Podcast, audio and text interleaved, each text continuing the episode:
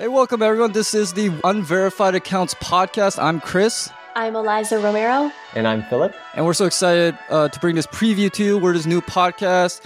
Uh, we're from the Escape from Plan A family, uh, and we just had so much fun recording movie and culture podcasts that we thought we should make a podcast exclusively dedicated to this topic.